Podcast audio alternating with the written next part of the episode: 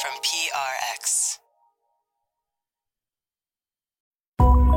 This is Studio 360. I'm Kurt Andersen. When the Children's Television Workshop was developing their first educational show, they borrowed from a pretty unlikely source 1960s Madison Avenue. Fast action, humor, and animation have become established means of attracting children's attention to television. That's creator Joan Ganz Cooney pitching the idea in 1969. You'll note in the animated cartoon sequences that the short, simple 60 second form used by TV advertisers is used here to teach numbers and letters. That show, of course, became Sesame Street. It premiered 50 years ago this fall. Its format broke the live action segments on Sesame Street with cartoons.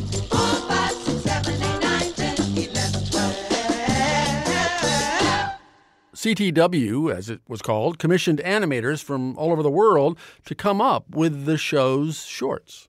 Most were straightforward and didactic. A, B, C, D, E, F, G, H, I, J. Others were abstract and surreal and sometimes even a little unsettling. I think I'm lost. I don't like it here. But one viewer remembers a Sesame Street cartoon that wasn't just strange, it was terrifying. And it's still shrouded in mystery. Studio 360's Sam Kim has the story. When he was about six years old, John Armand was traumatized by something he saw on Sesame Street. It happened sometime in the mid 70s. He was watching the show in his living room, surrounded by bad wallpaper and shag carpeting.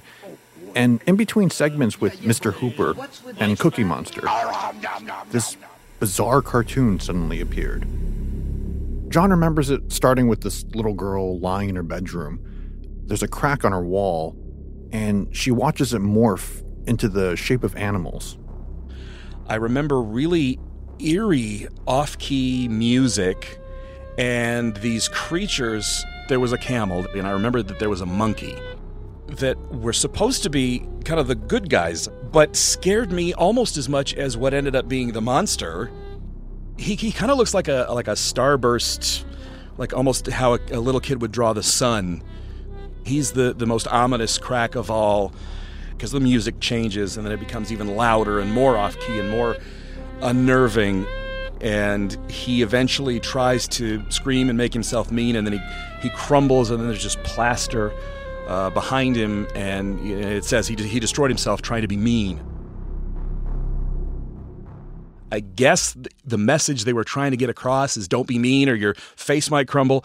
It was terrifying that something that was, you know, somebody's wall came to life. And I remember in my own bedroom, I had wallpaper, but some of that wallpaper was a little old and it was coming off in some spots. And I just knew that you know one of these one of these days something's going to be behind there and it was going to get me and I, I don't know that that's what they intended to have kids think but it was enough to stick with me for 30 some years after that to the point where I didn't even know if it was if it was a real thing or not. Did, did, this really happen? Because I would ask people that were right around the same age as I was, and nobody remembered it.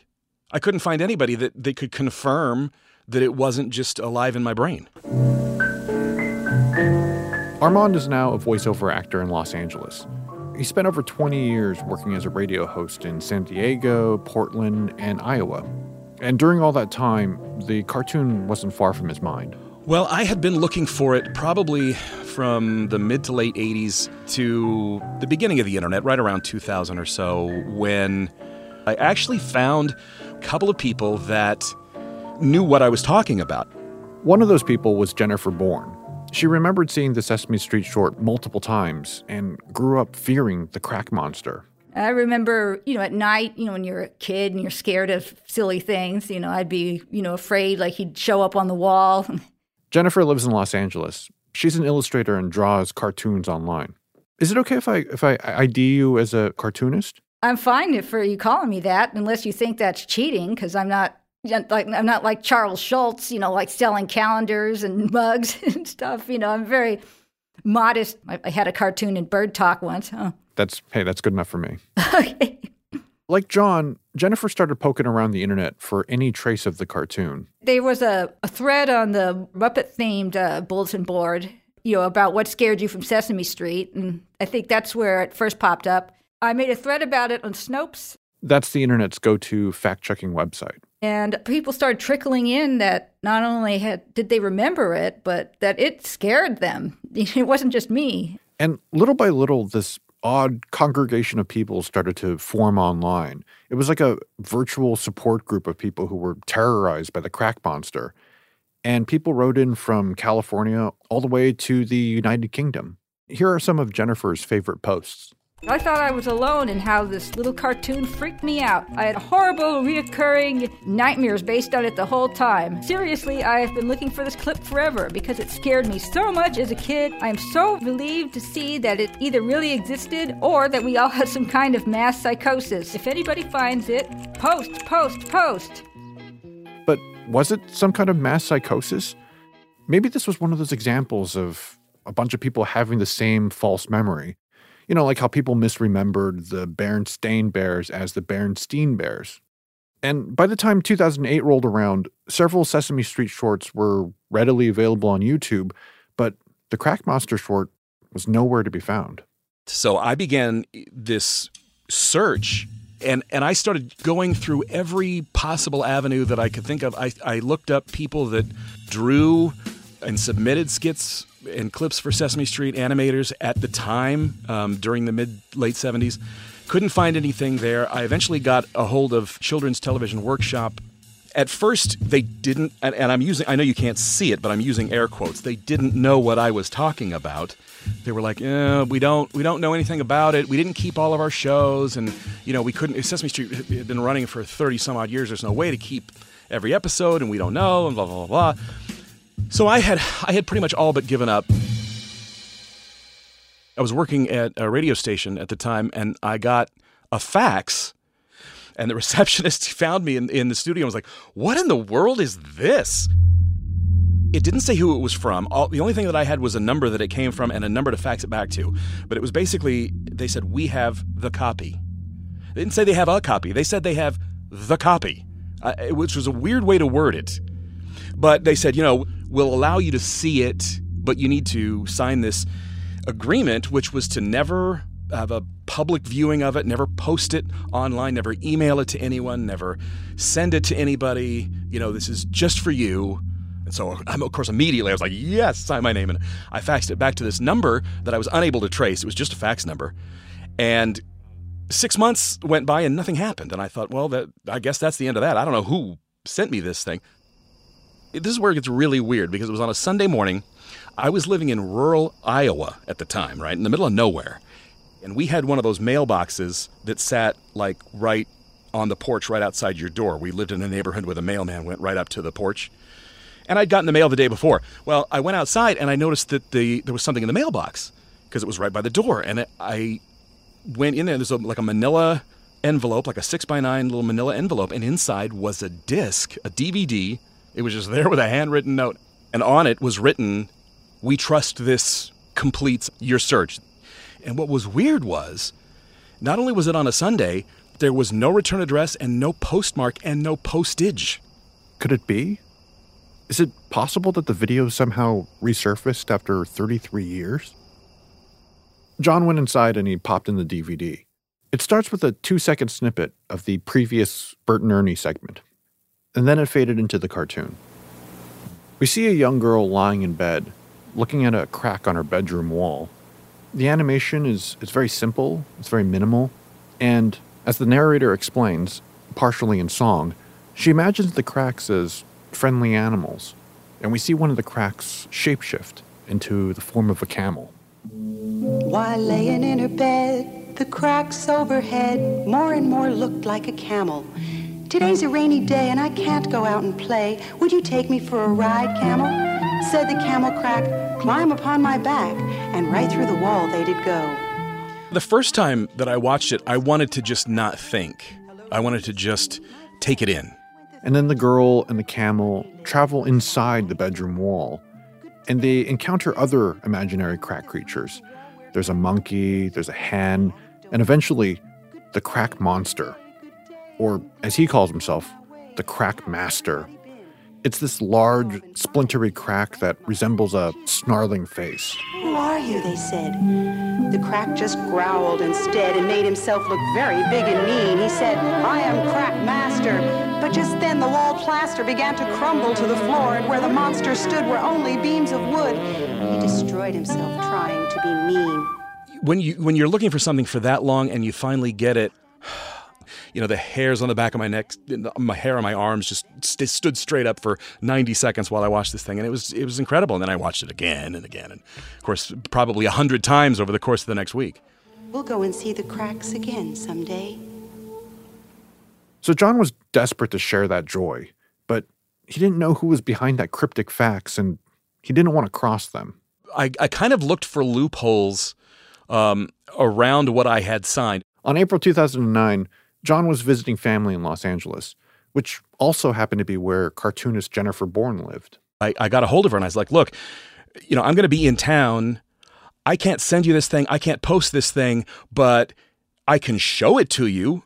Um, and and if I do that, will you kind of let everybody know? Yeah, I really do have it. Of course, I did, but I also thought it was kind of weird to think, oh, are you going to go meet some stranger to see a cartoon? You know, what kind of weird, crazy thing is this?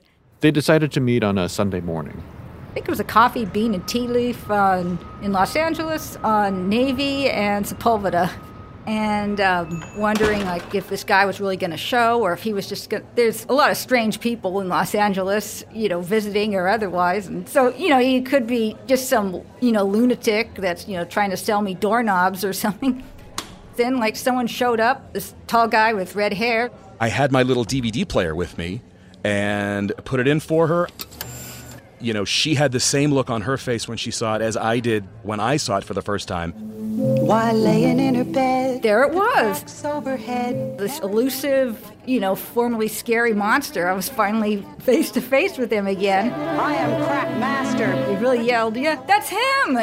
You know, like a you know seeing jimmy hoffa or someone at least i didn't get thrown out for yelling but When each creature I was thinking, like, gosh, you know, that really is an ugly, creepy looking character. I can understand why a high strung kid might, you know, get a little freaked out by him. So Jennifer wrote a series of blog posts that confirm, yeah, John really did have a copy of Cracks. And of course, he became inundated with all these requests to make it public. And he turned them all down. You know, I, I don't know how long the statute of limitations is on that thing I signed, but I don't want to take any chances. One of those requests came all the way from Australia. Daniel Wilson, who's the founder of the Lost Media Wiki, which is a website dedicated to tracking down elusive material, he's been trying to track down a copy for years. And suddenly, on December 2013, he received an anonymous email. No message, just an attachment. It was a copy of Cracks. Here's Wilson talking about it on the YouTube channel Animation Warehouse. And I'm thinking that this is bullshit. Like, before I click it, I'm thinking, no way. There's no way it's this easy. Someone's just going to email it to me. But sure enough, I opened it up and it was the real deal, and I royally lost my shit. There was some online speculation about who sent that copy to Wilson. People were like, I think that John Armand, I think he sent him the, the thing. And I was like, no, it wasn't me.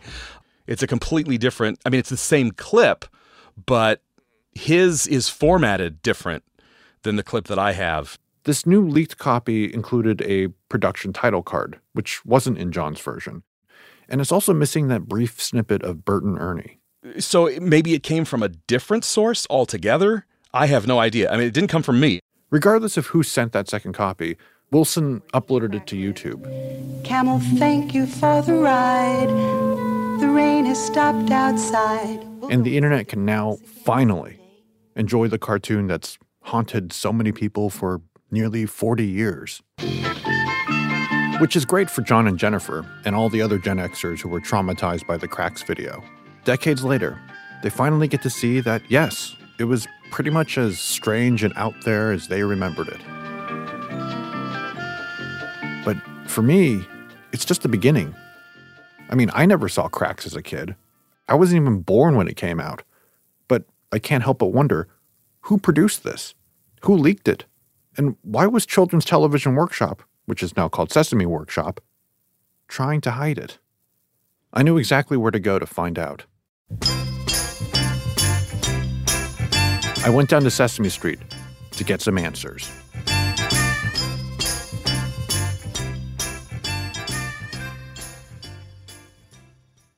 We'll continue with this story in a minute. But I did want to take this moment to suggest you subscribe to the podcast on iTunes.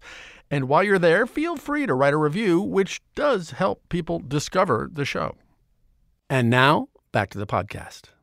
So we're in the what we call the technical operations area. That's Ben Lehmann, the executive producer for Sesame Street. He's been at the show for 17 years. You have every style of tape player that you can think of that we've used over the years. Unfortunately, their copy of Cracks isn't in the building. All those old Sesame Street tapes are in Queens. We have an external storage facility that's in Long Island City. It's like one of those giant warehouses, and they physically store tape there. But before they got archived, the tapes were digitized for internal use. So we have a video database that you can pull up films and look at them. So we could we could do that. Of course, I took them up on it. One of the engineers, Al, led us to his computer. Do we know the title is called again? It's called Cracks. Cracks. Let's see if I can actually find it. Oh, I think this is it. Oh, it is. There it is. While laying in her bed, the cracks overhead. Almost any Sesame Workshop employee could easily access cracks on their computer. So, was this where John's copy came from? Or did it come from somebody at that Long Island City warehouse? Or was it leaked by one of the cartoon's original creators? Whoever they are. I have no idea how the copy came into this other person's hands. Cracks was before Ben's time, but he did have some ideas as to why the show might have phased it out. It just feels like dated in a way that when it was made, that probably wasn't apparent to the filmmakers. But then six years later, See this cute little vial here? It's crack, rock cocaine, the most addictive form. You think it's the glamour drug of the 80s? It can kill you.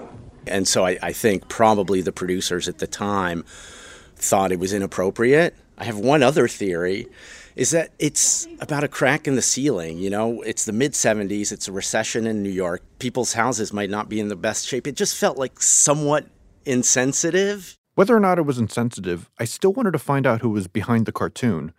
After I pestered Sesame Workshop for several days, Ben surprised me with a promising new lead. So one of my producers looked it up, and uh, the film is made by P Imagination. That's the name of the animation studio. I had never heard of them. I don't know of any of their other films. I wasn't able to find anything under P Imagination. I Googled every iteration of P Imagination I could think of uh, P Imagination Sesame Street, P Imagination Animation, P Imagination Sesame Street Animation, and didn't find anything worthwhile.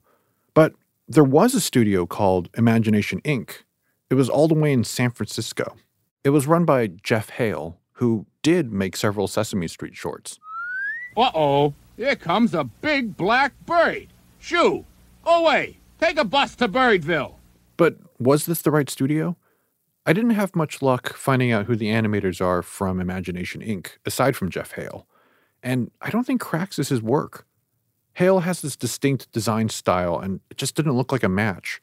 Then again, it could have been made by some other mysterious employee at Imagination. Sadly, there isn't anyone I could ask. The studio shuttered its doors in 1979, and Hale died in 2015. Uh, I don't have a lot of information on it. Sorry, we can't elucidate more. But that's the strange thing is nobody seems to have come forward and explained who made it. You know, because there there had to be at least you know half a dozen people involved. You've got the animator, you've got the the voice artist who was uh, the woman, uh, you've got whoever scored. There was a lot of music in there. Whoever scored the the the clip. I mean, there's a lot of people involved, and so far none of them. In, in seeing all the stuff we were putting online, nobody came forward and said, "Oh yeah, that you know that part was me." No one has claimed this clip at all. Even if it was tricky to nail down the production studio, I did get another lead. After some digging, Joe Hennis at Sesame Workshop found the people credited with the music for Cracks. There was saxophonist Mel Martin, radio producer Peter Scott, and someone named Dorothy Moskowitz. I found her on Facebook. After a few messages, she agreed to talk on the phone. Hi there. That's Dorothy. Let me lower the volume now. Hold on a second. But some people on the internet might know her by another name. While laying in her bed, the cracks overhead look more and more like a camel. The Crackmaster. I wish I could do it over. And it turns out that Dorothy had absolutely no idea that people on the internet have been looking for her for the past four decades. I just found out about it yesterday, so uh, it it hasn't settled quite. But I was amazed that there is this underground upset, a lot of what can I call it, a cult, you know? And Dorothy wasn't just the voice of some obscure Sesame Street cartoon. She was also the lead singer for the band The United States of America, which was one of the most influential groups of the 1960s.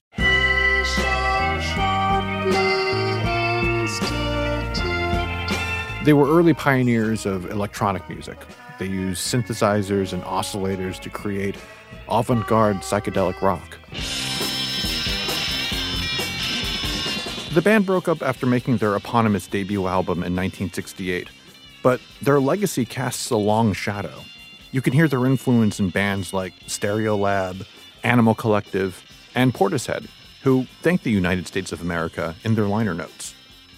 After the dissolution of the band, Dorothy joined the group Country Joe and the Fish. This is her singing with Country Joe.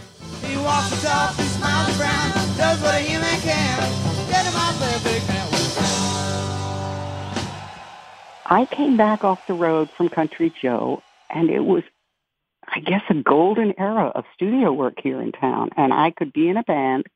I had corporate work. I played parties. I did every holiday season. I had Christmas gig, New Year's gig, and I also didn't have to have a day job. Um, and there were many people like me. We could make a living as a musician in this town in the mid 70s. It was fabulous. And one of those studio gigs was narrating this animated short called Cracks. It was probably the most goddamn strange recording session I'd ever attended. Dorothy remembered it being in a studio in the Mission District of San Francisco. Radio producer Peter Scott directed the session. We were in one of the small studios. So there was basically Pete and Mel Martin and myself. So Peter had me lay down the vocal. There was no melody written down there for me. There were no chords written down for Mel Martin. And, you know, sing where you want to sing. Well, what should I sing? And at first I was bewildered. And then I realized that's the way it would work well. There were places where it just fell into melody and places where it didn't. But perhaps not so, said Monkey Crack.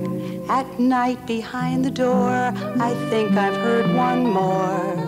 And then Mel Martin, he just insinuated this wonderful line over and above and around my narration, and it matched perfectly. Good day, good day, good day. I'm glad you came my way. And how has everybody been? And then Pete said, well, for the Crackmaster, we need a little more something. And, you know, any actor loves pulling out the stops. It's called eating the furniture. Sorry.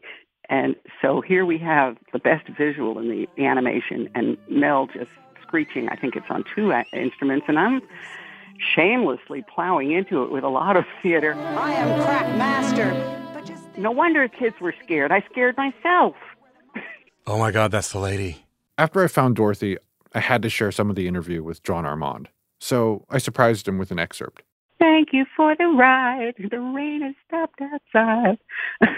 That's the lady from. I I recognized it immediately. That was crazy. Peter Scott died in 2008, and Mel Martin died in 2017. Dorothy still has no idea who wrote or animated the cartoon, but there was one person Dorothy remembers being in the session a mysterious woman in white. She came in quite late. She was covered from head to toe in sheer linens, like a linen blouse and linen pantaloons and a linen skirt, and the pants went down to the floor. And now thinking back 40 years later, it may have been that she was a graphic artist, and artists dress that way. Dorothy doesn't remember her name, aside from it being vaguely hippie-ish. Sky or Earth or Fern or whatever her name was. Again, this was San Francisco in the 70s, so that doesn't exactly narrow it down. I recall her talking about there having some challenges putting the animation together. So now I'm really wondering whether maybe, maybe Pete got an overall outline from her and then he wrote the words or we'll never know now, will we? Probably not. This was a video that haunted kids, and now it's a mystery that kind of haunts me as an adult. I mean, who created this cartoon? Who sent it to John? Who sent it to Daniel Wilson? And who was this woman in white? Like the cracks in the cartoon, the story just keeps morphing and taking stranger new forms. I think I'm going to join some of these chat groups and try and figure out what's what because I was as close to it as you could possibly be, and I'm still mystified. Camel, thank you for the ride. The rain has stopped outside. We'll go and see the cracks again someday.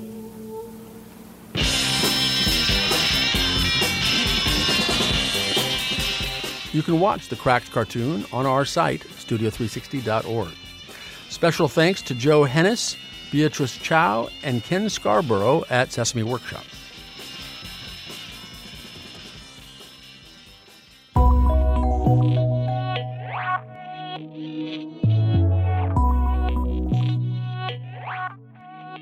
Thanks for listening, and you can subscribe to Studio 360 at iTunes or Overcast or Stitcher or wherever you get your podcasts.